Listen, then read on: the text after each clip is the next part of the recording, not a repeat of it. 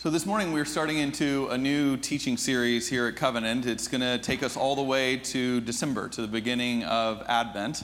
And it's a series where we're going to be looking at seven statements that Jesus makes uh, in the Gospel of John.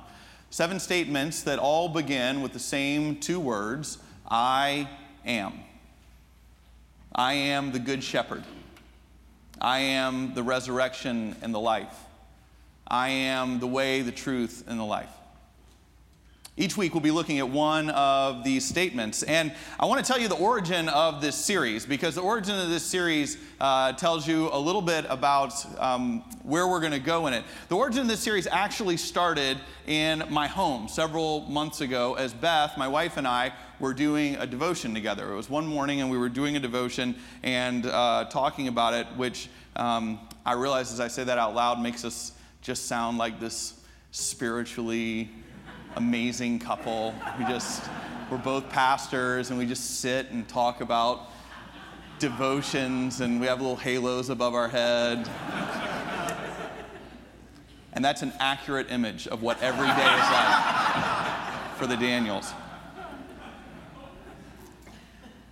Okay, so this one day we were doing a devotion uh, when we were there, and we were talking about it. And the devotional book we were using had several different scriptural references. It wasn't just about one, it was about several different ones. And one of the scripture references was uh, one of these I am statements I am uh, the bread of life. And so we were sort of talking about this thing. And for those of you who have been in any Bible study Beth has taught, you won't be surprised at this.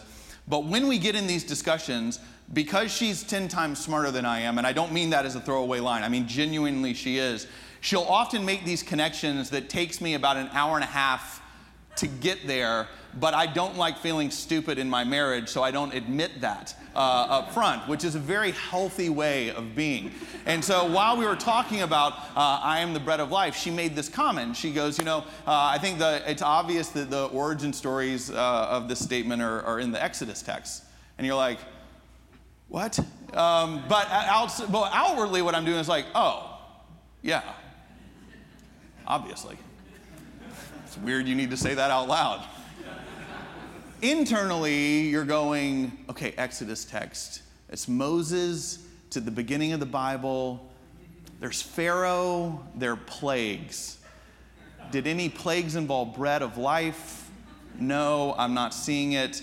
And, and, I, and outwardly, I'm just going, oh, yeah, yeah, yeah, yeah. And it just kind of keeps saying, yeah. And I think she's learned over 24 years of marriage that I have no idea what she's talking about. And so she just stops now and she's like, from Exodus 3. And I'm like, oh. By the way, that is one of the worst things to do to a pastor ever. And I'll have people walk up to me and they'll like say something and it's like, is that from like Ecclesiastes? And you're like, yeah, that sounds like Ecclesiastes.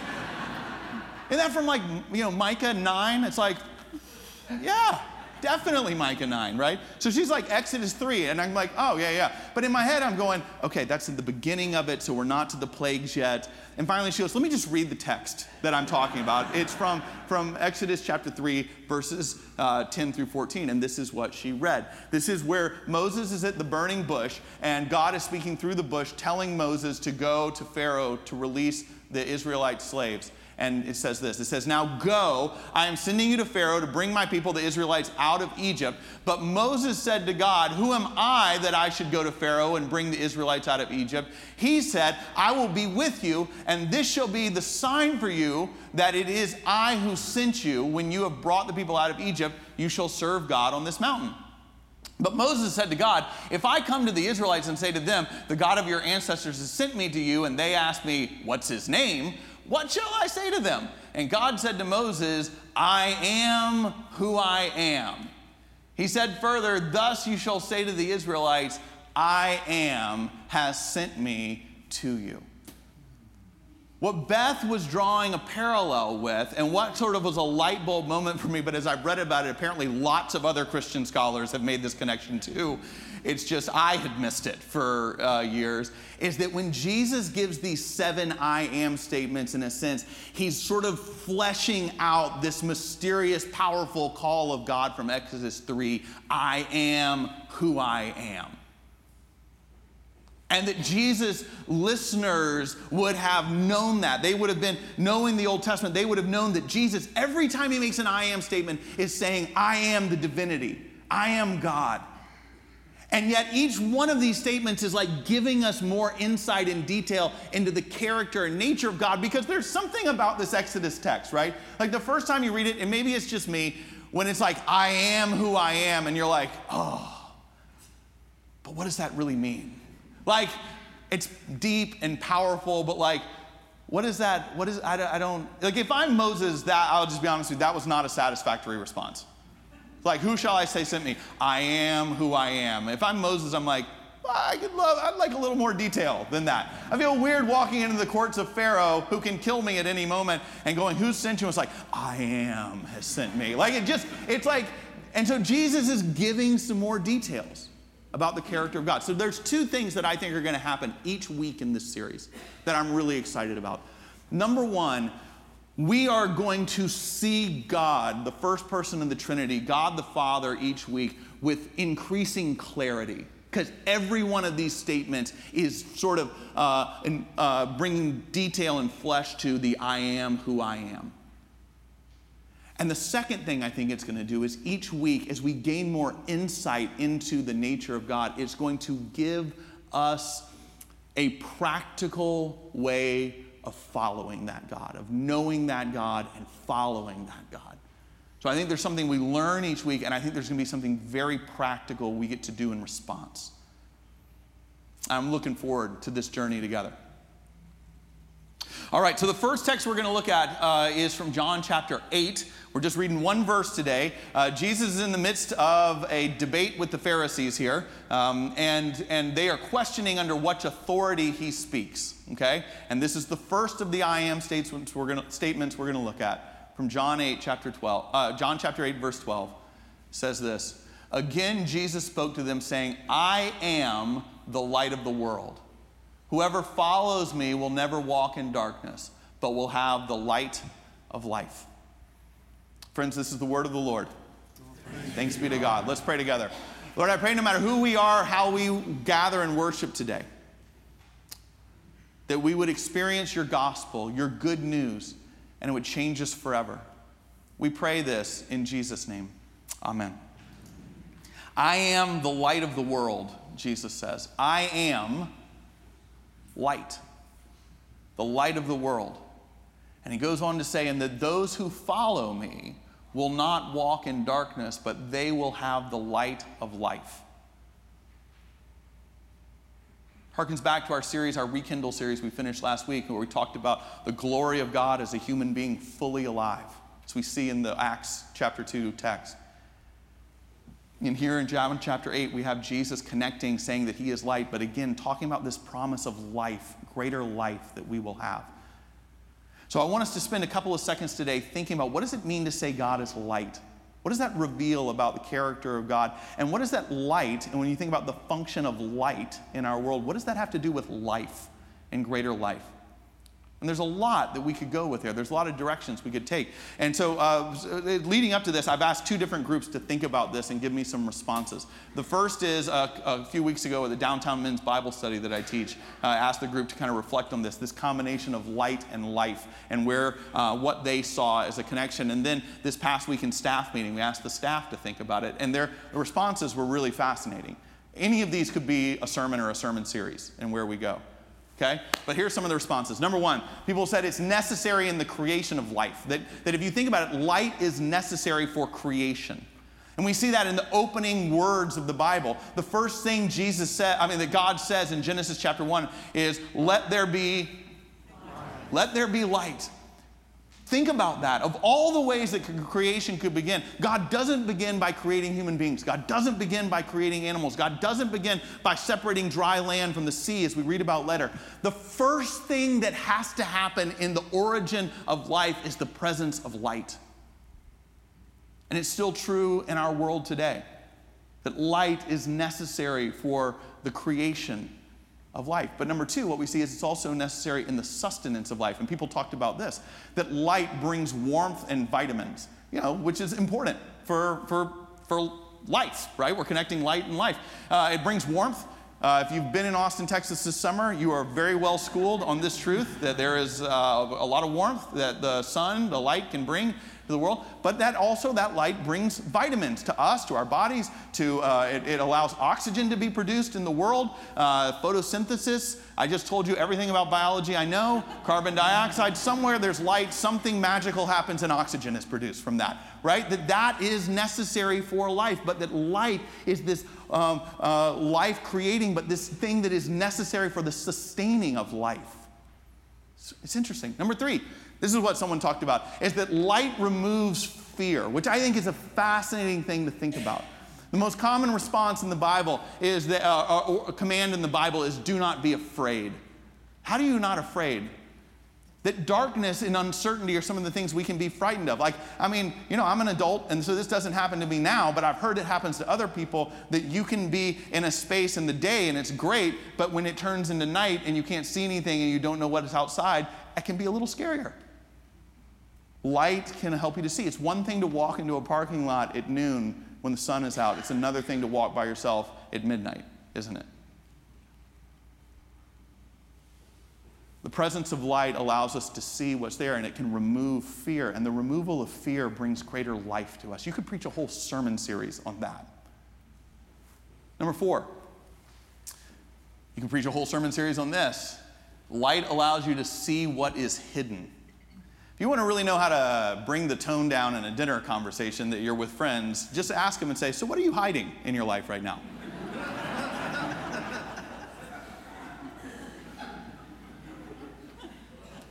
It's actually a really important question because what we see in Genesis chapter 3 is after Adam and Eve eat of the fruit they're not supposed to, the first thing they do is they hide. They hide from God and they make clothes. They start hiding from each other start presenting themselves in certain ways to God and to each other. Hiding, it says that the wages of sin is death. Well, the first thing we do is we hide before we die. If you really want to go to a different place today, we could ask the question and ask us think about what are we hiding as we gather today? Because human beings have an amazing capacity to hide and to self justify why we do it. What are you hiding today? because light illuminates those places. You might be hiding how you handle money. You might be hiding how you treat people when no one is around. You might be hiding what you've looked at on the internet recently. You might be hiding pain as you're here today. You might be hiding by disengaging from conflict when hard conversations need to happen and just going, it's just fine. And not getting into how you find depth with each other. You might be hiding your true feelings from a person. You might be hiding and ducking phone calls or hoping somebody doesn't ring you up. There's all kinds of ways that we hide in life. And the more we hide, the less and less life we have. Let me prove it to you. Um, anybody ever, besides me, had a moment when you had to confess something, when you had to say something that was hard, when you had to admit to something that wasn't going to maybe make you look the best in someone else's eyes, and you're really nervous about it and you're really scared about it, and you go in and you admit it, and even if it's a hard conversation, at the end of it, there's almost always this lightness that you feel in honesty. You know what I mean by that? Even if the conversation or situation is hard, there's something that just is lighter and better about transparency and honesty.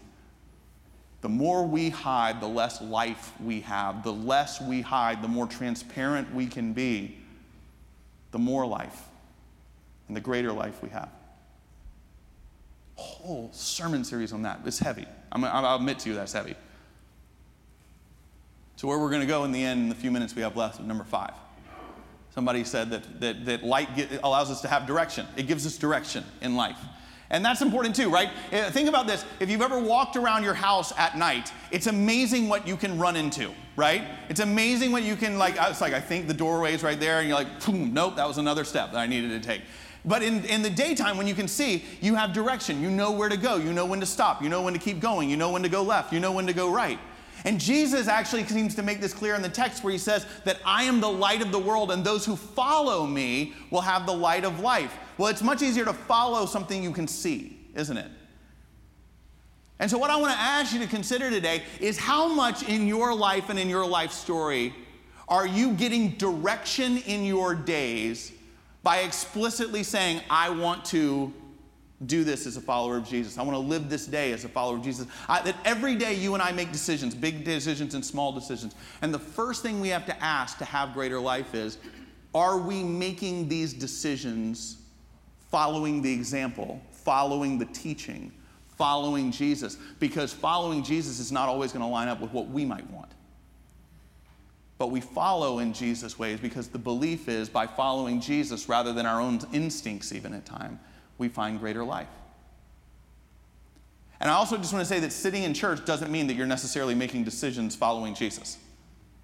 We learned that this week. If any of you guys were at the courageous conversation that Alan Hilton led this past Wednesday night, we had a very important interaction around immigration. And Alan talked about some things that were um, important for us to hear. He talked about how, in all of the division in our country right now, the immigration um, um, uh, conversation is the third most divisive statistically between the left and the right.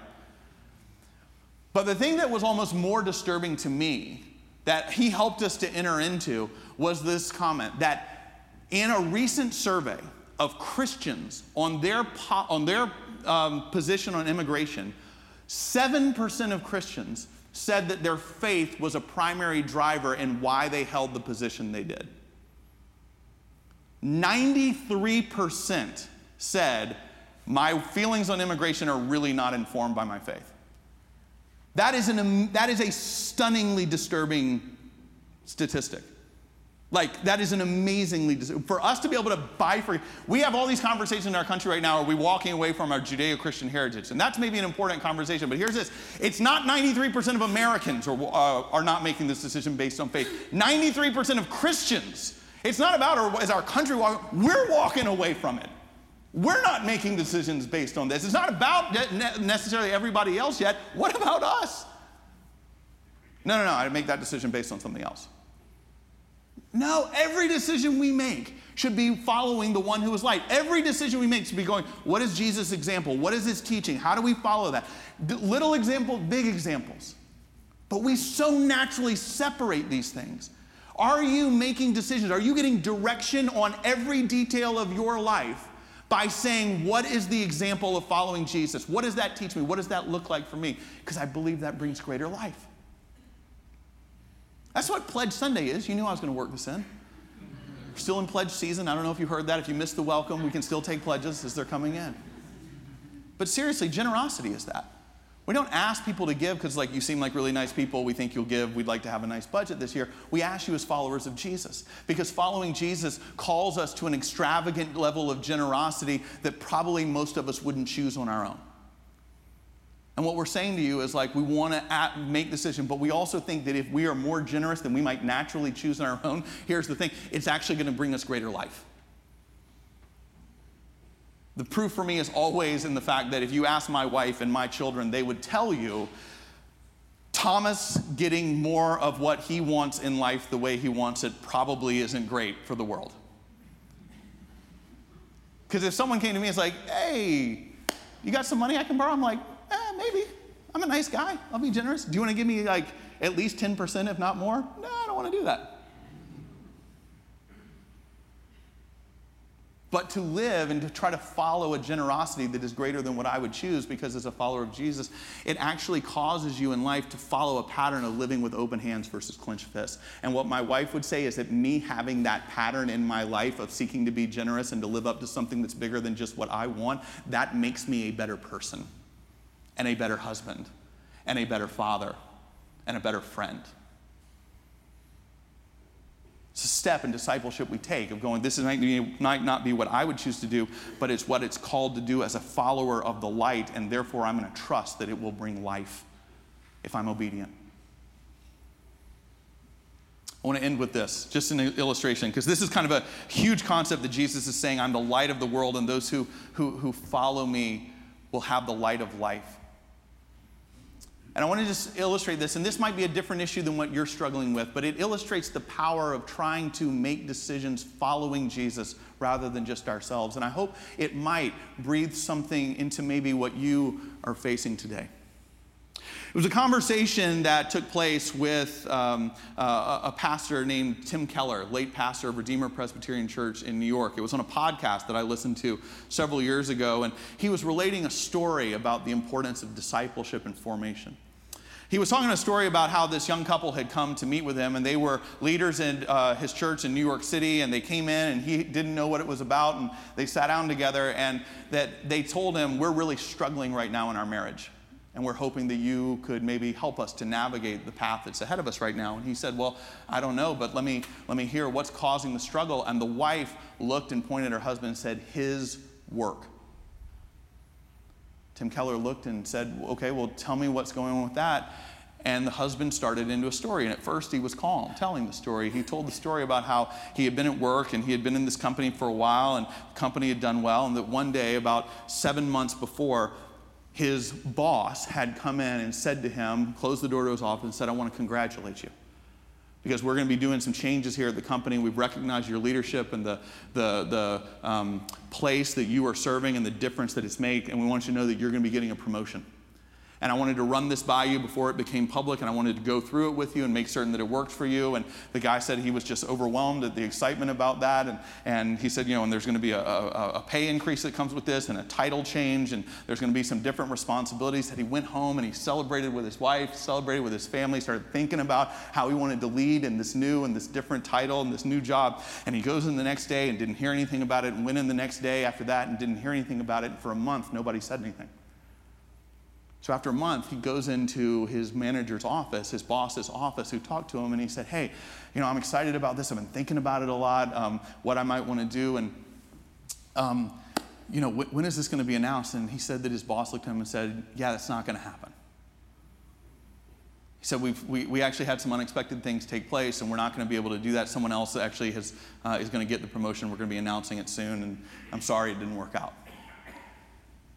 And he said, I I was so mad. I was so mad walking out of there.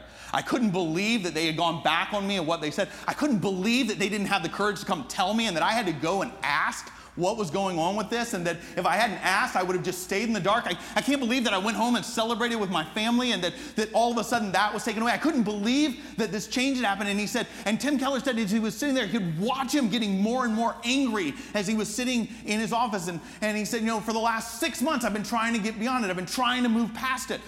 Tim Keller said, Well, what have you done? He said, Well, you know, there have been times where I just have thought, you know, I'm just going to move past it. I just got to move past it. But he goes, I can't move past it. Uh, when I see people or when conversations come up or I see the person that got the promotion instead of me or when I see my manager or my manager's manager, he said, and then there's other times where I'm, I'm there and I've actually at times started undermining my manager with other employees because I'm just so like furious about it. And then I try to take it back and, you know, everything else. But it's just, it's just kind of working me up. And Tim Keller said he could just watch his temperature going up and up and up as he was sitting there. And his wife said, where reason we had this phone call is two weeks ago, he was sitting in our home at night, and once again at 10 o'clock at night, this is all we were talking about. And I just looked at him and said, I can't do this anymore. Your anger is taking over. It is sucking the life out of this marriage. It is sucking the life out of our family. And I just, I cannot figure out how to support you and walk with you in this, but we have got to find a way to move forward. And so Tim Keller said, he asked a question. He asked a question to this guy and he said, I want you to hear, I'm sorry for what's happened to you. I'm sorry that you have been wronged. I'm sorry for what you have had to go through, the embarrassment of it and the loss of it and the, the struggle with it. But I want to ask you a question. You've told me how you've responded in all these different ways, but what difference does it make that you're following Jesus? You've never reflected for me in your faith of what our faith calls us to when we've been hurt. And I just want to ask, what do you think following God looks like in this situation? He said that the guy looked down at his shoes for about 15 seconds and then looked up and he said, Well, if you talk to my wife, the answer is I'm supposed to forgive. If you talk to my best friend in my small group, the answer is that I'm supposed to forgive, but I'm not there. I'm angry. And I'm not ready to forgive. I could tell you I've forgiven, but I would not be telling you the truth because that's not where I am. And they don't deserve it. And Tim Keller made two points. The first point that he made is that you don't forgive people whether they deserve it or not. You forgive people to free yourself. It's that great quote that says that lack of forgiveness, that not forgiving somebody for the hurt they've caused you, is like drinking poison yourself, hoping someone else gets sick.